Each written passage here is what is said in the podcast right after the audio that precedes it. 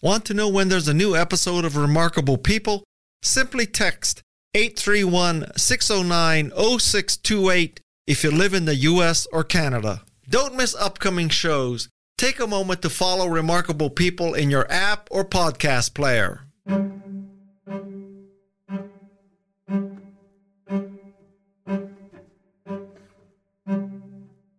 I'm Guy Kawasaki, and this is Remarkable People.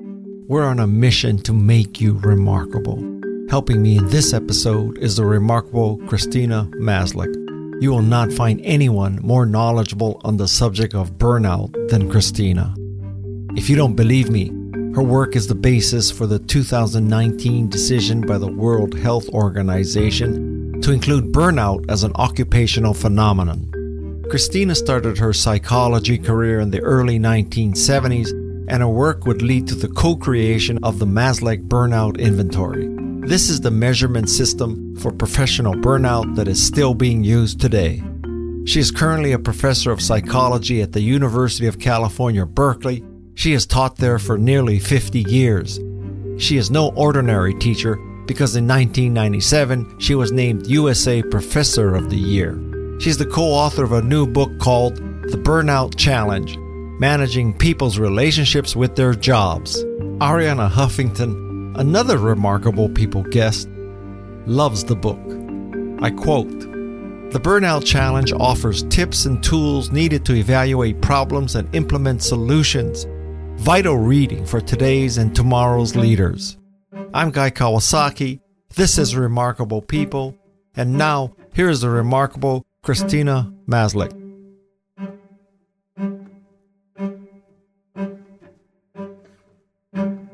I want to go back in history a little bit and I want to hear your explanation of how the Stanford prison experiment ended.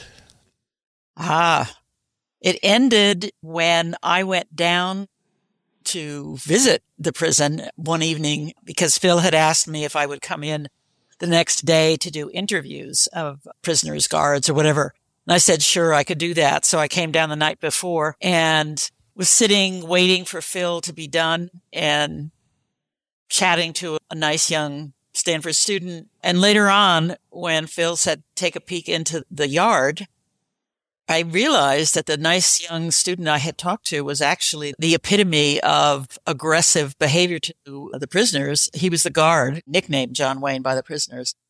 And so that was like, whoa, what was that? He really had changed into a different kind of person, had put on an accent and so forth. And then later they brought the prisoners out in a line to take them down to the men's room to go to the bathroom before they went to bed that night. And each one of them had a paper bag over his head so he couldn't see where they were and where they were going. And, you know, hand on, on each other's shoulder in a line and the guards snickering and yelling at them and maybe tripping somebody or something like that. And as I watched this, I just got sick to my stomach. I couldn't watch. This is awful. People treating people like this and everybody, including Phil, but there were other people there. And everybody was saying, what's wrong with you? You're just getting your PhD. You're supposed to be interested in human behavior. Look at this behavior. Why are you upset? Why are you having a problem? And it, it all sort of made me feel what's wrong with me. But I really just thought this was not right. And so Phil and I left to go out and get a cup of coffee. And over coffee, we had a huge fight just because we were, it seemed like on polar opposite sides of, you know, like two cliffs over a canyon and we were on opposite sides and saying, who are you? Why, why do you do this? How could you? This doesn't seem right. And he couldn't understand why I was upset. I couldn't understand why he would do this. And as we talked, it was like saying, Oh, maybe this guy that I was starting to get interested in is like a serious life partner. No, if this is you, forget it. We're done. Let's get out of here. And eventually, uh, he said, you're right. We've got to stop the study. And that's what he did. He phoned the next morning. All the prisoners, you know, went and got showers and breakfast and everything and jumping around all happy. And he called in all the guards who were not on the same shift. They were all very quiet, but it wasn't what some people suspected, which was they were going to do a flip, you know, and put the guards as prisoners, and the prisoners as guards. They were actually ending the study and we ended up that day, not just doing interviews, but doing all kinds of debriefing with the guards alone, with the prisoners alone, with both of them together, with all kinds of uh, things and things that would come up like the prisoners were convinced that Phil had not randomly picked people, that he had picked the biggest people, the tallest guys, the biggest guys to be the guards. And so Phil had everybody stand up and there were short guards and tall guards and there were short prisoners and tall prisoners. And there really wasn't any difference, but clearly they somehow had come to believe that as a result of their experience. My one regret is that we didn't have a videotape, some sort of tape or audio tape of all of those sessions because it really was remarkable how they began to talk with each other and think about things and challenge each other about why did you do this, et cetera, like that. That's really you. That's not your role and all this kind of thing. So it was, it was quite a remarkable kind of thing, but it ended because we started having a fight Phil and I. but and, we went on to get married and we just celebrated our 50th wedding anniversary this year. So well, I might argue that if you had not had that fight and stopped it, the whole arc of Phil's career might be different. What if? Okay. Yeah, no kidding. Wow. And so, what's the lesson that you take from the ability of both prisoners and guards to assimilate their pretend roles into real life. I think the biggest lesson that came out of that pretty much for everybody by the end of the day is that everybody was beginning to realize there are many possibilities of what I could be and what I could do. And I've just seen how in this kind of situation, I became a person who did X or Y or failed to do X or Y. And what have I learned about that when I go into other situations in my life? So, for example, when you look at the guards, basically on each shift, there was a really tough guard, the John Wayne kind of type. And there was a guard who would be kind of just going by the rules, just going by the book, you know, not overdoing it like a John Wayne, but not being real nice and sweet either. And then there were the, what do you call the good guards who were trying to be nice to the prisoners, who might sneak them a cigarette, who would try and, you know, whatever.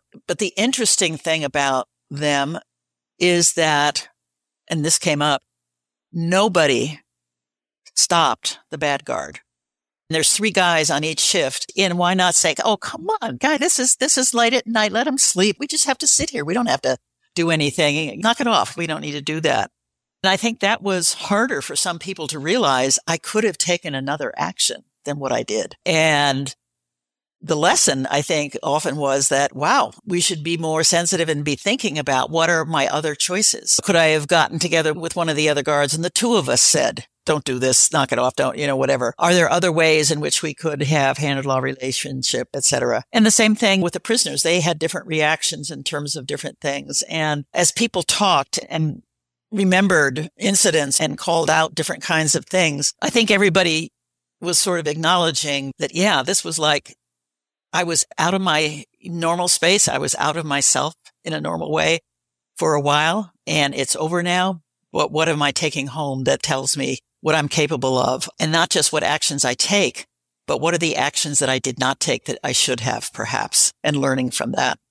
So it was, it was really pretty awesome. I take from this is that any of us reading about the Stanford prison experiment or Abu Ghraib or any of these atrocities, we say to ourselves, maybe those idiots and fools and bad people would do that. But I know in that situation, I would not do that. I yeah. would not be that guard. I would not be that prisoner. I would speak up. But you truly don't know what you will do, do you? You don't. And in some sense, that's a harder lesson to learn because in the lesson we should be taking, say, from the Stanley Milgram or the obedience experiment or Phil's prison experiment or Asch's conformity study is that the behavior seems unusual, that people would do that, that they would say things that weren't true, even though they knew it was a lie, or they would have not gone on pressing buttons in the experiment and be a guard or a prisoner. And the lesson that comes out is that the vast majority of people did. So I probably should recognize that I might be one of those majority. And if I am more aware of the fact that I probably would be like most people. I would, that's what I should learn because most people did that. Does that make me more aware of the possibility that I might not do it? Because I know, I realize that if I get involved in this, I'm not going to be able to stop from doing these other kinds of things. I agree with you. I mean, it's sometimes a, a question on an, an, exam in a class. If you were in the Stanley Milgram study, would you go all the way on the shock box? And everyone's saying, no, I would not kind of thing. But the lesson is most people did, and you well, will probably be there. To bring us right up to yesterday, I bet you there are many CEOs and entrepreneurs saying, I would never lie like Elizabeth Holmes. Mm. But you know what? you start an exaggeration by saying, yeah, the software or the hardware or the diagnostic will be ready. And yeah. then you tell a lie because you don't want to lose financing or something. And next thing you know, you have a 12 year prison sentence, right? I mean, every yeah. CEO is saying, I would not be like her, but yeah, that is not yeah. true. It's a good point. And rather than trying to say, I would not or whatever, it's actually the more important question is, why did she end up doing that instead of being more truthful? Why did she? And what can I learn if I ever get in a situation? We try to learn from not only our own mistakes and our own successes, but the models out there of all kinds of other people and what they do that we admire or that we feel that's not so great. On all, all, sides of that, all ends of that spectrum, there's some lessons here. What can I learn from that? And we do it in other kinds of things like, oh, I wish I, I could be a better teacher. And you look at how other people do lectures, you know, or work with people in a seminar and you say, oh, there's some things you say, that's great. I could never be that kind of stagey, dramatic guy on the thing, sage on the stage. But I like the way he does those kind of examples and how he illustrates the point. So maybe I could learn from that. Or she is really great at handling tough questions. And I learn from that. And so we can learn from each other in a lot of ways that I think ultimately can help us hopefully make better choices in our lives as we move forward.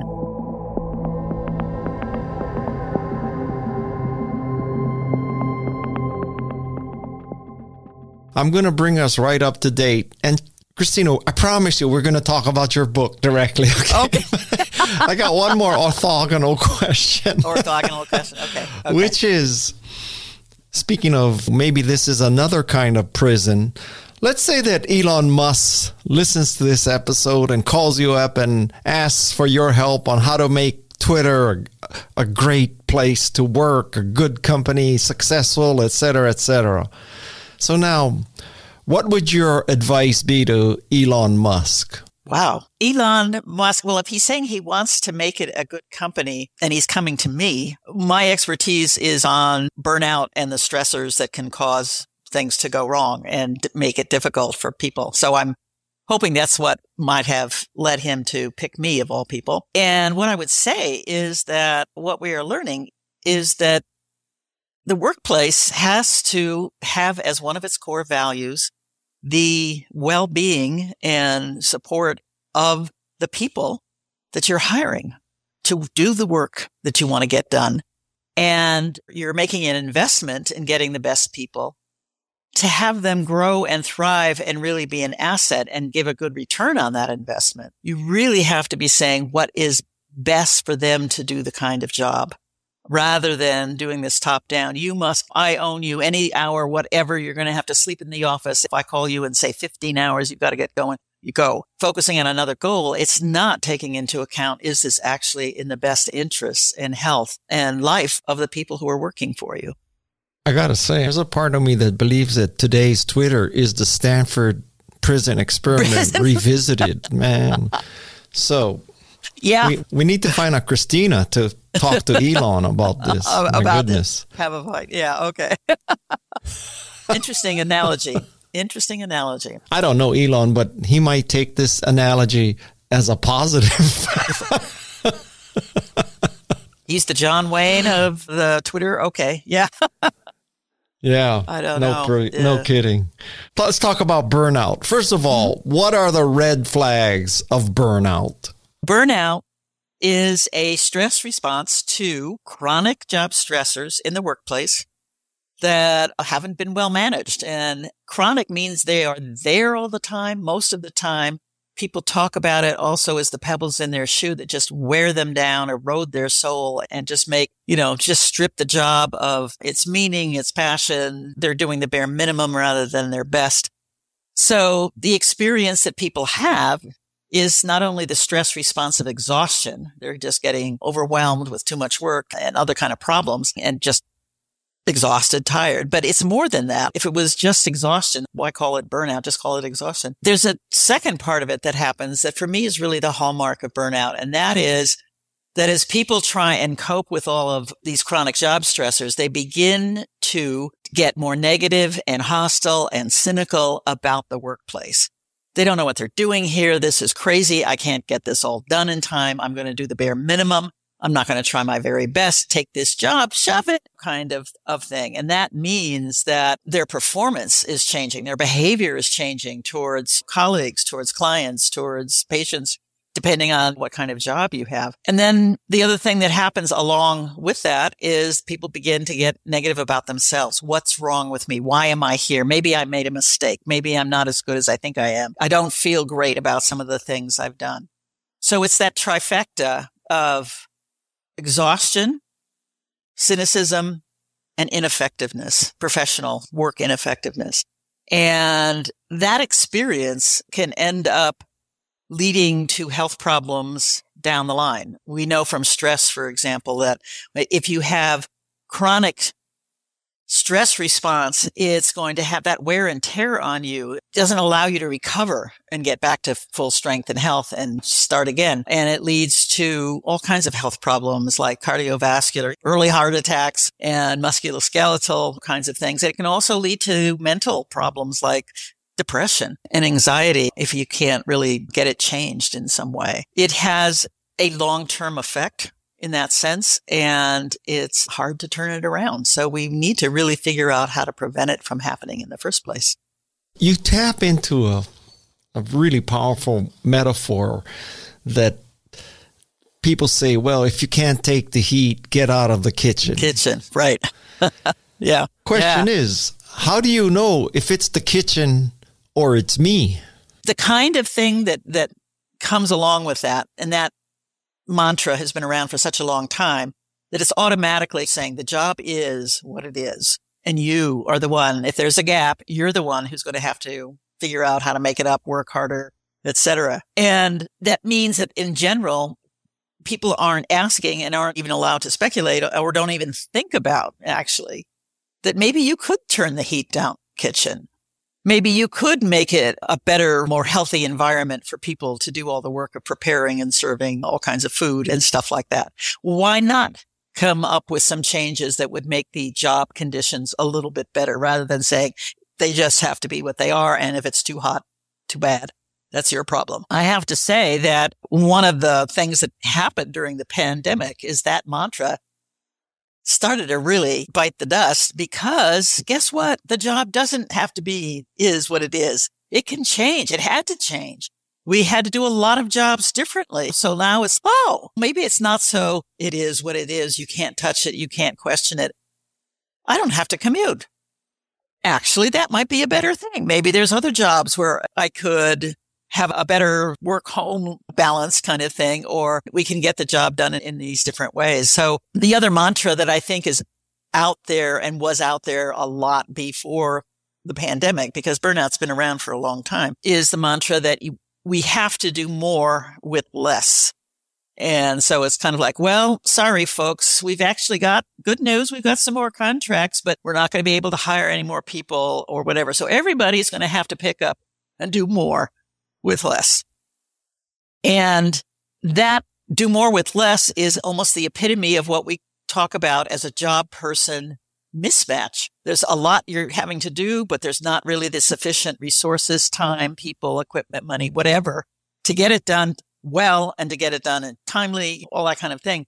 And even that kind of mantra has been focused on you, the worker, have to just step up and work harder and do more and whatever, because the job is what it is. And I do think that why burnout in some sense is becoming such a timely issue is because for many people in the pandemic, not everybody, but for some, there was a lot more with less that they were trying to do. They were working in difficult or strange kind of situations. And people have learned, yeah, but we could do it differently. We could do it better. And in fact, one of the things that we're now talking about in the book is it's not just about helping people work harder or cope with the stressors.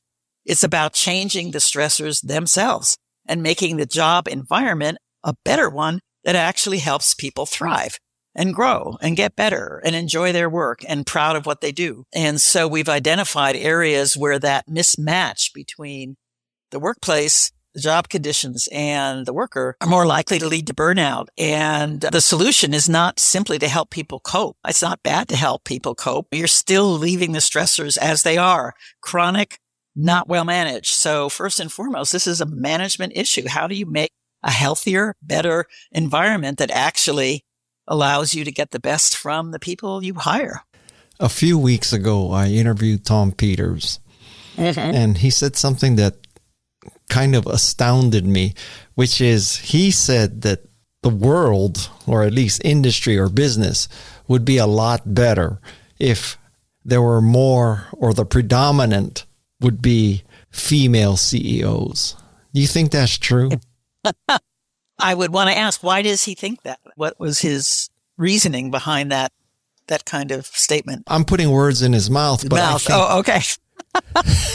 well, uh, I'll take a stab at it, but and a cautionary note. But the idea might be that women, because of their socialization on how to be a woman and feminine and what are you supposed to be doing is taking care of people, paying attention to other people might be more likely to endorse or promote workplace policies that are more responsive to the needs and the vision and the aspirations of the people in the workplace. I always get a little nervous when people make a difference between two sexes. Men are this way and women are that way, like Mars and Venus or something like that, because I think actually there's probably overlapping curves there. You might be able to see some of that in men as well. And you might be able to see the more you've got to be tough as nails and be, you know, the masculine CEO role coming among women as well. And years ago, women used to get criticized as not being good leaders because they didn't act in that more aggressive top down way as a leader, which was sort of the model. There was always this thing that you were getting hit on both sides for being a woman. We don't have enough of them here, but they aren't very good anyway. And this is not the role for them. So I'm assuming he's thinking that maybe they will bring more of the values that say one of our business values ought to be the well-being of the people we bring into this company and make sure that they are given the best kind of environment to support the work and the ideas and the contributions that they can make. And the analogy or different kind of analogy I would make is that of a beautiful plant, a rose bush or a tree or something like that. And if you get one and you put it in a lousy pot, too small with not really good earth and soil and you don't water it much and it doesn't get sun, I don't care how great that plant should be. It's not going to thrive. It's not going to grow. And you need always to be thinking about, have we got the right setting? People are not working all by themselves in a monastic cell. There are all kinds of things about the job, other people, the goals, all of these things that you have to manage to make sure that you're getting the right things done and maybe even getting them done better. What are the kinds of things that matter to people? And what we have found is that having a good match between the job and the person in terms of basic core psychological needs that all of us have in life, not just in the workplace, but anywhere that we feel competent, that we feel we have a control and autonomy over what we're doing, that we feel we belong to something important and are a member of this team or this group, that we get along, we work well with other people, support them, they support us, we work out disagreements and figure out how to move forward. It's fair treatment. And we believe we have meaning and purpose and values that we're saying, God, I'm glad I'm here doing this. You know, it makes me feel proud. It makes me feel good about what I can contribute. Just like you want a match between a good chair and sitting or a good computer station set up so that you don't get carpal tunnel syndrome. You want a good match in the things that helps people tick and work well and enjoy doing it and get better at it. That's why we have to look at the job as well as the person. It's not just squeezing the person into the job, but also taking into account, you know, what makes human beings do well and so forth. And how do we best set that up so that they can get the best out of them.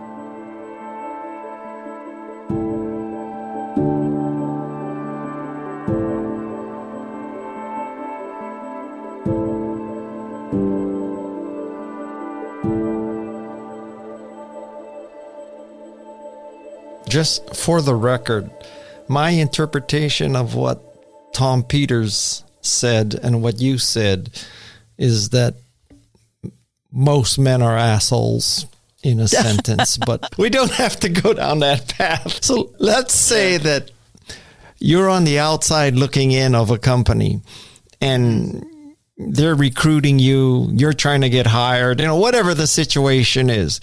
So from the outside looking in, how can you tell if this is a good kitchen? Is it reading yeah. Glassdoor? How do you suss out the you know, environment? The environment, yeah. It's a great question. I'm not sure I have all the answers on that, but I think what you want to do is look for a lot of signs of what seems to be working well and what doesn't. Are people friendly and cordial and helpful?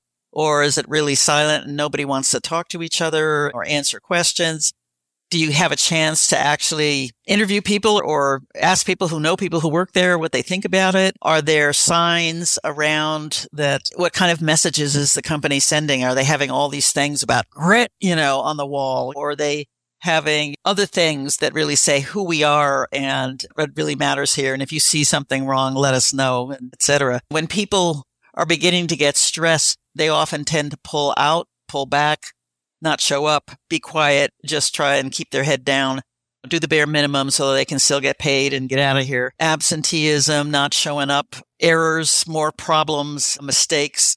If there's not a good sense of a relationship between the manager and his or her people? Is it again part of top down or are they actually working more as an advocate for my group to make sure that everybody is getting what they need to do the job? So I think looking for a lot of those kinds of behaviors about does this environment really support and invite people to come in and experience some positive emotions That's another core need that we have. Do people ever laugh, joke, some fun, or is it really keeping quiet and so forth? So trying to look for those kinds of signs. And particularly if you have come from another environment that is different, how does that compare? Is this better?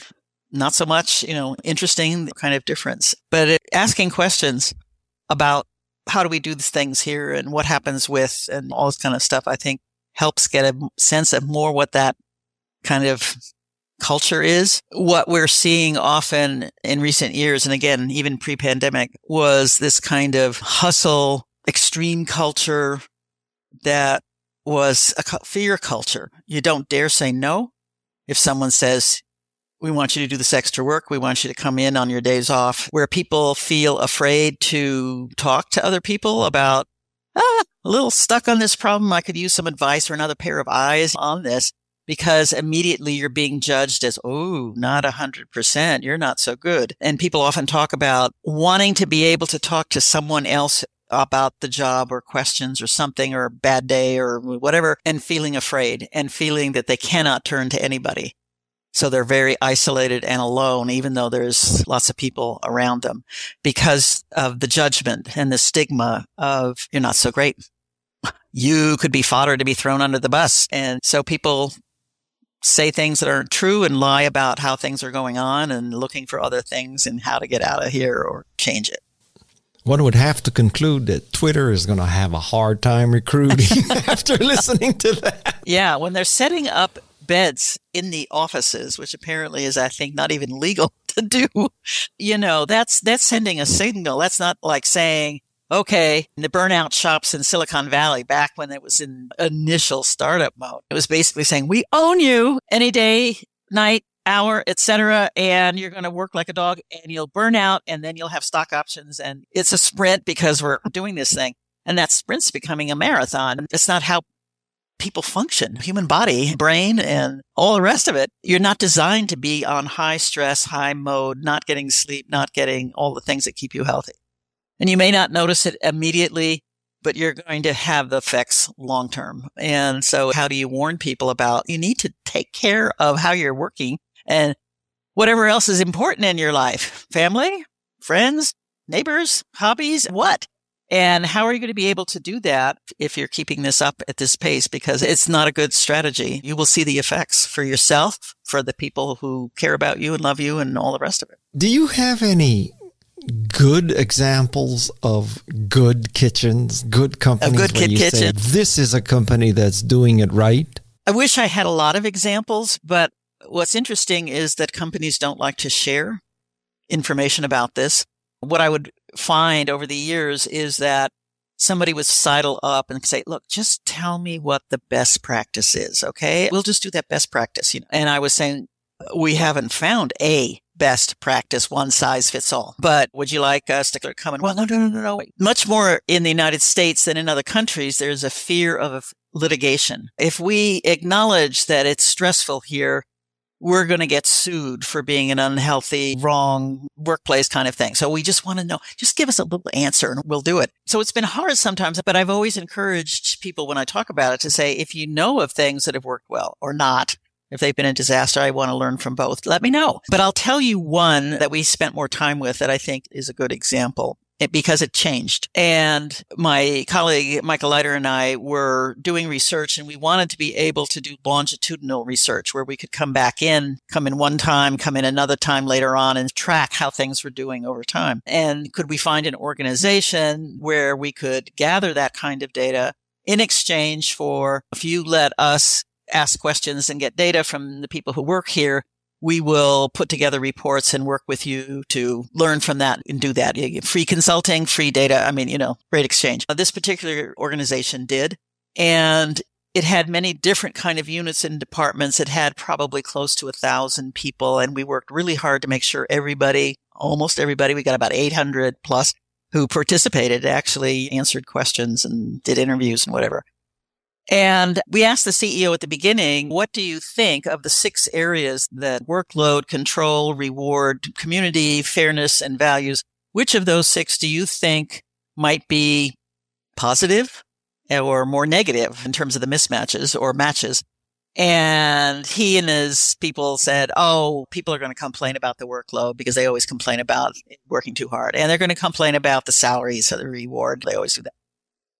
So we did the data and we also made, made him agree that we did followed research ethics, which is to give information back to the people about what you learned from the survey. And unfortunately, in most organizations, they do a lot of surveys. They never tell people what they learned and they never gave feedback, which is not right. But anyway, we did. And it turned out that you looked at the company overall they were mm. on the positive side of reward and of workload. They weren't having big problems, but fairness was a big issue.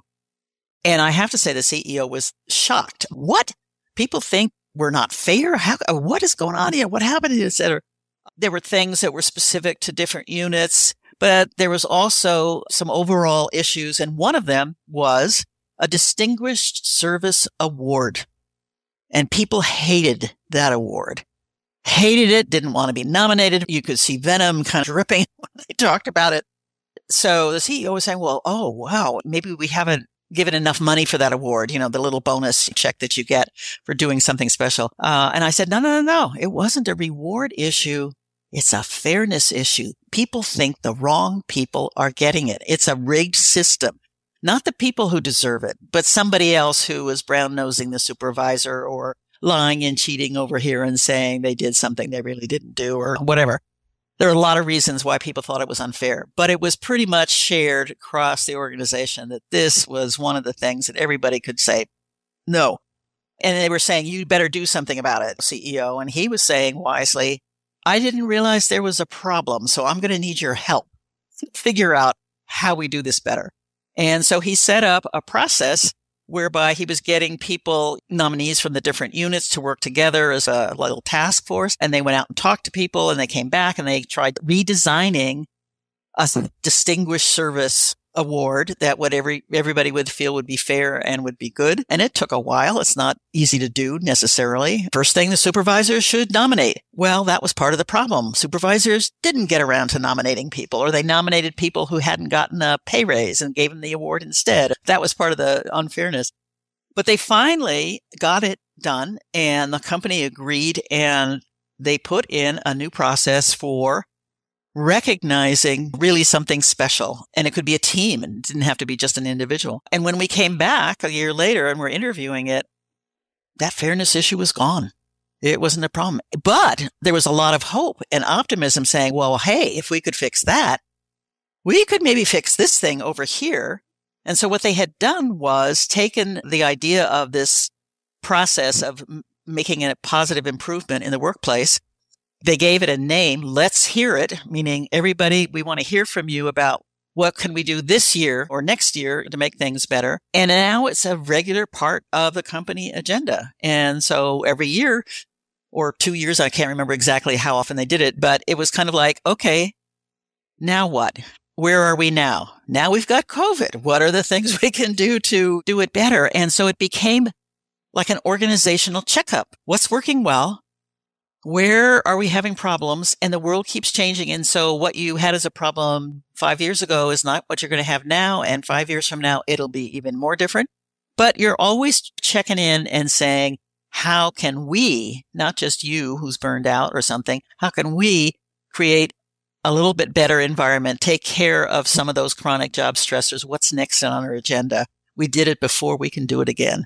And so that's one of the examples we had in our book. And it started from one place, but actually as they got into it and realized they could make changes, they didn't have to go to the top uh, big corporation that owned all these companies and stuff like that. It didn't cost a ton of money. It customized it and they came up with a solution that might not work elsewhere, but it works for them given who they are and how they do things it had all of these positive ripple effects. People got to know each other from different units and started having friendships or, oh, we, we're both Warriors fans. Let's go to the game together or other things like this. And there was a sense that, as I say, the optimism that we can make changes. It's, it's kind of low down under the radar. It's under our control.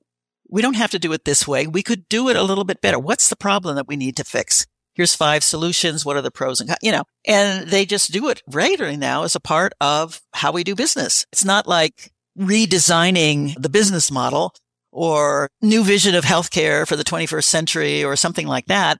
It's those chronic job stressors that drive you crazy and have that eroding effect and say, how can we improve that? How can we get a better fit between what people have to do and the job conditions. And then it makes it a we problem rather than a me problem. I don't have to self confess that I'm stressed and ask for accommodations or special things. Can we do the job differently?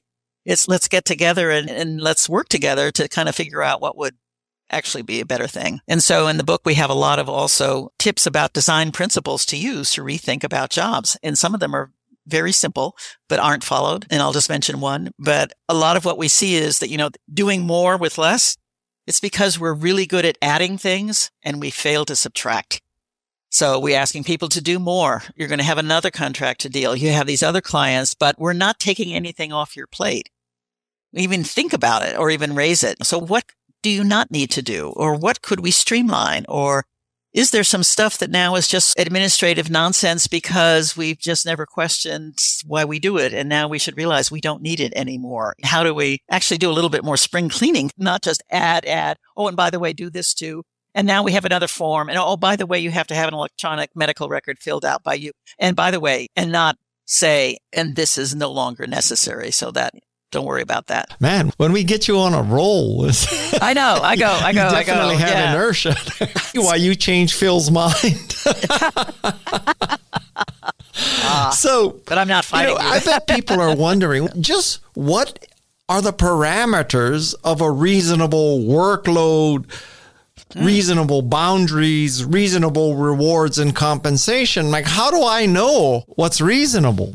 It's a good question. And I think it's partly what you might expect given your other experiences or what you've heard is the norm or something like that. But it's also the case that some of this you only learn by being a part of this. And the question is, if it's not good, do I leave? Or if it's not good, can we fix it a little bit? Can we actually change what was happening here? For example, on reward, I mean, you think about salary and benefits, of course, but what we also find in the research is that a lot of important reward is social recognition. And the mismatch there is that you do good work and you don't get any good feedback. You don't get positive things. And it could be, yeah, you get a, a raise or you get a promotion or some sort of thing like that, maybe. But it's also recognition of a pat on the back, a thank you. Oh my God, you saved us with that client. I didn't realize how we were going to handle it when she kind of went off the rails there. Things that sort of say, we're so glad you did that. You were good. Could you teach me how? I would really love to work with you on, you know, that's the sort of thing. When I talk to people about good days and bad days at work, and they say that a good day is when nothing bad happens. And that's it. That means there's no good stuff happening. It's just like nobody's screaming. There's no crisis. There's no whatever. And that's about as good as it gets. Rest of the days, a lot of bad stuff. And so how do we build in meaningful ways of positive feedback that aren't like these formulaic gold star on the door or something like that. And often it involves other people, other colleagues who know the job as well as you, who have thoughts and ideas, who should be as much your best friends and not your worst enemy on these kind of things. When I've asked people, particularly in this toxic and, you know, socially toxic community that a lot of people are working in, what kind of thing would help with regard to the stressors? And the number one response that comes up is, I wish I had a mentor. I wish I had somebody, safe harbor, a person I could talk to who's not going to blab about it, who's not going to judge me, put me down, who will talk with me, advise me, help, let me cry on the shoulder, give me some pointers. And I'll do the same for other people. But I used to have somebody I could go to like that. And now I don't know who to turn to because it means you're automatically having to say something about less than 100%. I need some advice. This didn't go well, you know, with this particular patient's family, or I'm stuck on this and I need somebody else and maybe I'm just not getting it in my first run through. And that kind of social relationship that you can trust and is that safe harbor kind of thing, the mentor. I can't tell you how many people have said, I wish I had that. I don't like to be isolated and feeling that everybody around me is just going to knock me down. I mean, I've had a very different example. Medical s- students who have contacted me on email and say, okay, you're the burnout lady, right? And I say, yes. And you have that measure. And I say, yes. And they say, they make us take your test every year. And I just want to let you know, we lie. We don't tell the truth on your test. I think, oh, okay. Tell me a little bit more about that. And basically what they're saying is if we really say how stressed we get, if we really talk about how the patient load is out of sight and way too high for us to really do much good for the patients, nobody's going to do anything about the patient load. But if I say that I'm feeling more stressed, if I'm feeling, you know, cynical and all that kind of thing, you know what's going to happen? I'm going to get tapped on the shoulder by somebody who said, honey, you seem to have a problem with burnout. I think you better go see a psychiatrist and whatever. And my internship letter, I know is just down the toilet, right? Am I going to get a good recommendation, etc.? So we all lie because we don't want to ruin our chances of getting out of here and getting into a good initial position or something like that. Will be marked, will be bad news. They talk about not being able to be honest and open about their training and what's happening. And they don't have a a mentor. They wish they did. So that kind of hustle culture, the most important thing is how I'm doing and, and who earns the most money and who gets the whatever. Be the person who always raises your hand and volunteers to do extra work because that'll get you ahead. Putting down other people is really ripping apart this sort of social fabric that we all know from years and years of social science research is one of the best things that keeps people well is that you have some people that you love, you like, you love you back and you help each other when you can't trust people to do that anymore. People have pointed out that some of these professions where they talk about this and have burnout also have higher suicide rates. True in healthcare, for sure. Even in medical schools, tech industry. I'm sure you knew about this, but there were times where we were hearing about suicides of young men, usually, who were recognized as being, wow, this is an amazing newcomer, going to be spectacular, brilliant, coming up with great ideas, et cetera, doing a startup. And then it's like commit suicide at 29 or 33 or something like that. What is happening there? And I remember this was years ago. I was invited to speak to a conference down the peninsula, a tech conference. And somebody, oh, I'm now blanking on his name. John, can't think of it. But at any rate, he had gotten so distressed by the suicide of one particular guy who he had talked to and was just so enamored of and thought, wow, this guy is fantastic. And when he heard about his death, went, Oh my God, why didn't I see it? How come I didn't know? I wish he had reached out. I wish I could have spoken to him. I would have gone around the world, whatever it was, and making a plea to people to take care of each other. And if you're having these kind of suicidal ideation and thoughts and whatever, reach out to get some help and don't just be alone and facing all of this. And so at the tech conference, that message got reiterated and went out to the audience. And they were talking about this most latest case and this guy working about it. Reach out. And there was this big pause. And then hands started going up and people started saying, yeah, I reached out. You want to know what happens when you reach out like that? You get pushed down and people say, Oh, we don't want to have anything to do with you. Sorry, bummer about that. But you know, you're feeling better. We'll have a beer and not, not, not, not helping, but even if anything, being more damaging. And in cybersecurity, when I've talked to people there, they're saying part of it, the problem is us, the way we treat the newbies. And cybersecurity is way down in terms of the number of positions that need to be filled. It's really scary, but it's kind of like we eat them up and chew them and spit them out. And then people say, Thank you. I'm going to get another job, not cybersecurity. Thank you. And so part of it is what we're doing to each other, to the colleagues, to the people in our community. And we are the cavalry kind of thing. It's not somebody else who's going to come along and help us and save us. We're the ones who really got to, do something about it. So all of that kind of social thing is is a big part of this, and I, I, I hear about it even more and more. And as the stakes go up, more hours, more work, more with less. And in China, what do we have? We have it in the book, the uh, 996. You work from nine in the morning to nine at night, six days a week. And they have people who are doing a project 996.icu because of the people who end up suicide, bad health, heart attacks that's fatal, all those kind of things saying. And I remember hearing one of the people running the company saying, yeah, it should be 997. Come on, every day. And now you've got these people who are lying flat and not working and trying to stay longer hours in the bathroom as a way of building in breaks into that 12 hour day. It's not a human life. Up next on Remarkable People. It's just a quick example of saying you can take something that is a good thought and an idea but you actually want to introduce it in terms of what would work here. Listeners of the Remarkable People podcast will learn from some of the most successful people in the world. They provide practical tips and inspiring stories that will help you be more remarkable. If you live in the US or Canada, text 831 609 0628 to get notified of each new episode. You're listening to Remarkable People with Guy Kawasaki.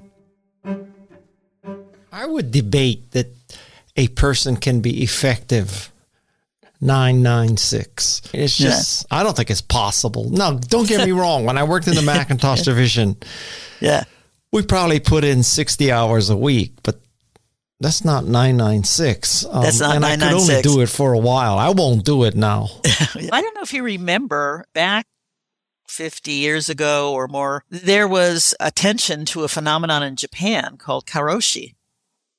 And that was death from overwork. And it was males because men were working and women weren't at that point and they were staying at home. But they were having fatal heart attacks, uh, heart problems in their 40s. And if you look at more recently, it's not karoshi, what is it? Karos, karoshi, da, no, karoshi jitsu I think, something like that, which is suicide from overwork. Yeah.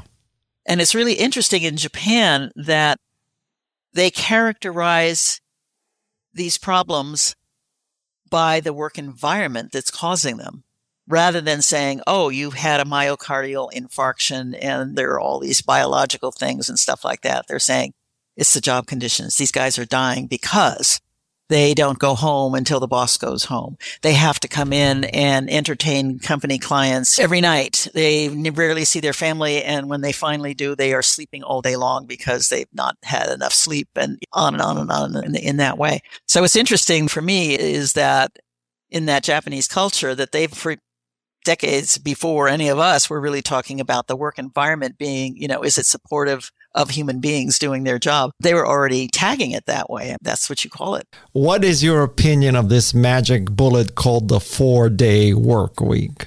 I think it's too early to tell how much of a magic bullet it is and also how it's going to be implemented. Is it meaning four days of work period and three days off and you don't? Or is it four days of work in the office, but you have a fifth day at home? There's variations, I think, on this that we really need to understand and how that's going to work out. Does it mean more hours in those four days so that you have more time for other parts of your life? So what the trade-offs are and how that's done is still not entirely clear to me. But I think the assumption is that ironically, one of the best set of coping techniques for job stress is not to go to the job. Don't work take a break, take a vacation, take a long weekend. It's all about not working, which begs the question, what is going on in the job that the best thing you can do to recover from it is, or to cope with it well is not to do it. So the four day week is another variation on some companies saying, we're going to just shut the company down for a week. Okay. We won't work. Everybody's off. Get a vac. We'll come back. Burnout will be gone. And I usually say, no.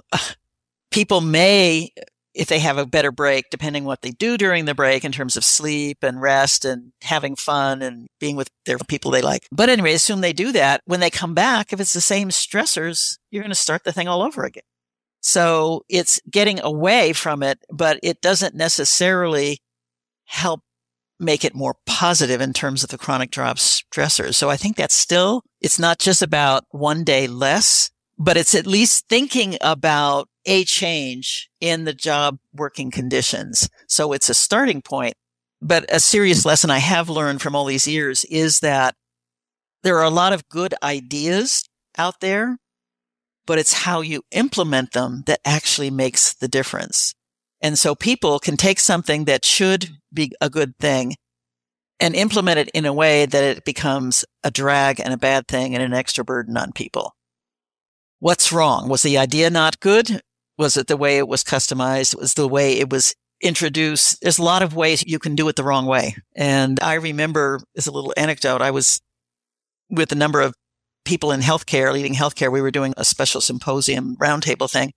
And one of the people had been doing a lot of research on burnout with physicians. And one of the things they had done and published articles on was how they had arranged something where small groups of physicians could get together after work and go out to dinner that was subsidized by the hospital or the clinic. And they had time to get to know each other better and develop some friendship and not talk about business. And it was touted as this is an interesting way to build greater support and relationships and stuff like that one of the people who came in in the morning for the, our morning taping session in this symposium was a woman from a hospital on the East Coast. And she was yelling at the top of her voice and said, I can't believe it. The CEO of our hospital just sent out a memo this morning saying you've got to go out and have dinner with other people. And here's the, the, the restaurants and the menu. And then you've got to bring back the receipt to do it. So you want to do it now. And she was saying, I have kids and a family and I don't want to go out to dinner. I could do lunch, but this thing is like, you're going to do this this way. And this was this woman yelling. And here was the guy who had done the research and published this. And he was saying, Oh, no, no, no, really. It's a good thing. And she's saying, yeah, but don't tell me that I must do it and I must do it that way. And what? And if I don't do it the way the CEO wants, what am I going to do? Am I going to get punished? I got to get, ah. So any rate, it's just a quick example of saying you can take something that is a good thought and an idea but you actually want to introduce it in terms of what would work here with us? Does anybody want to say this is something we should explore? Maybe there's some other way in which we can build in some times where people, you know, because they were complaining they never see each other in the cafeteria because they don't go to the cafeteria in the hospital anymore because they're doing their medical records in their office or they're taking a nap because they're so tired. The last question for you is to a group of workers that I so appreciate and I think they are undervalued, underappreciated, undercompensated, underloved. So I want your advice to teachers who are oh. feeling oh. burned out. Oh my gosh. I think they are saints. Yes. Oh, wow you want a short answer, not trying to get one. I agree with you on that in terms of all the under things that you've listed there. And also during the pandemic, a lot of those teachers got thrown into the deep end of the pool and told without preparation, without training, without support and resources, whatever, you got to teach them now, but not in the school. You got to have to do it online and make sure they get their math and they keep going. And it was for a lot of people just a recipe for disaster. I mean, it's like perfect storm, how everything could go wrong. The technology wasn't working well. It wasn't clear how you do this in a way that actually kind of can engage the students. Is this the best format if you're not going to be in the schoolroom? Plus the lousy salaries. And then people getting all upset because the kids didn't like it or they didn't actually learn how to read. And so I worry a lot about it. Don't forget that the politicians want to select the textbooks. Oh, yes. Yeah, you can add in a lot more things there. And what has happened, and I think you're alluding to it as well, is that not only was it bad before, it got really even worse.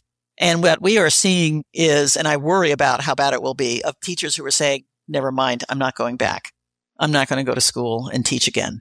I'm going to take my skills and I'm going to find another kind of job or I'm going to retire because it's long enough. I don't need to, you know, so, you know, find something else. I was talking to a colleague of mine who was advertising a job in a company that I had been involved with. And she said, usually we're competing with other places in Silicon Valley who can pay more and stuff. So we really have a hard time. We're getting hundreds and hundreds of applicants for this job. I've never had anything like that before. And I asked her, I said, do you know where they're coming from? A lot of them were teachers. And they were saying, okay, this is a publishing business, management, publishing, education, books. I mean, why not? I can do this instead. And I worry about nurses. I worry about the physicians. There have been surveys where you ask people in healthcare questions like, would you recommend this job that you have to your own child? You want to guess what the answer is? Vast majority say no. I mean, we're talking 70%, 80% saying, this is not why I went into medicine. I would not recommend it to my kid. I would not, et cetera, et cetera. And so if we are not creating and figuring out how to create good environments for people to teach, to heal, we're not going to be able to get the people to do this when we need them for education, for good health. You know, healthcare has been in the burnout box for a long, long time. When I first began doing research on it, you could always count on nurses in particular and other people and teachers more recently, but I think for different reasons, each of them had horrific challenges, you know, during, during the pandemic for different reasons. But I do worry that even now in economic times we're in, we're still finding places that say, I can't hire we don't have enough people. We're short staffed. And so it's not the only reason, but part of it is, are you creating a good enough job that people will feel good about doing it?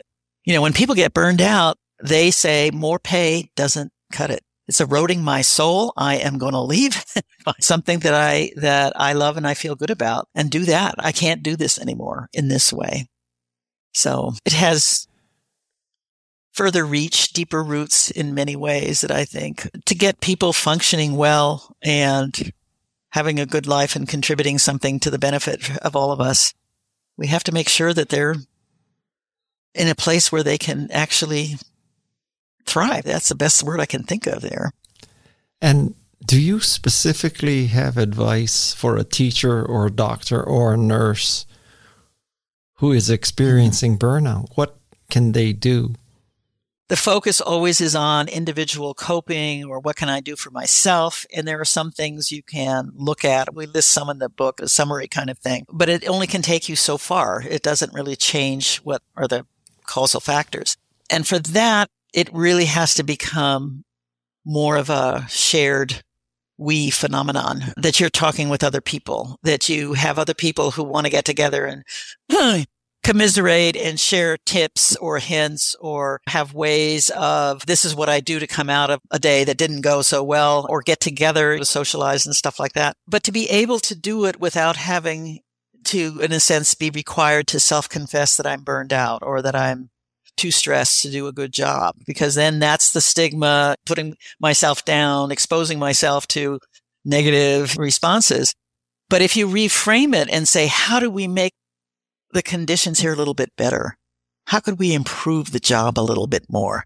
What would help? What, what have you noticed? Have you got come up with something? That's a whole different question that then doesn't focus on what's wrong with me or what's wrong with you, which doesn't take us very far. But how could we begin to take a little bit more control over our setting and figure out ways that we could actually improve it, change it a little bit, make it more our own in some way? What would help us collectively? We even have an example in the book where somebody heard me talking about it and called up to ask about it. And she was a screenwriter and said screenwriters always work from home, always are isolated. They never really get together with their colleagues and share stuff and work out shared issues like producers who want you to do writing for free first, you know, before they pay. And the only time they ever really get together is when they go out and strike. And that's really like a, Oh, hey, I haven't seen you in a while. So what was it, three years ago? Oh. And how are you doing? You know, kind of thing. So they've been developing other sort of ways in which they can get little pods of groups of people you know, around eight to 10 and even use through Zoom and stuff like that to develop the kind of social groups that we're all in the same boat and in terms of issues and problems and so forth, but we are also in the same group who can celebrate that somebody's screenplay finally got produced and is opening next week. And everybody, all of us know what that means, how long it takes and how many steps are involved that you have no control over before it actually becomes real and we can celebrate together in a way that brings in the kind of joy and the meaning and the purpose. And this is why we're here and why we work the way we do. So we become each other's not just advisors and safe harbors, but also mm-hmm. celebrants and people who know how to make other people feel like, yes, you really did a great thing. Enjoy it. I don't know about you, but I'm all fired up and ready to go out there and not get burned out. Thank you, Christina, for all those great insights. Speaking of teams, my thanks to the Remarkable People team. I hope I don't burn you out. That would be Peg Fitzpatrick, Jeff Sieh, Shannon Hernandez, Luis Magaña, drop in queen of Santa Cruz, Madisun Nuismer, and Alexis Nishimura.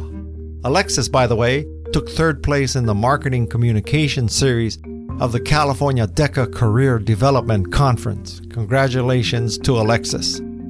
I'm Guy Kawasaki. This is Remarkable People.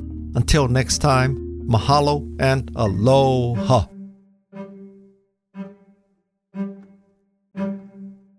This is Remarkable People.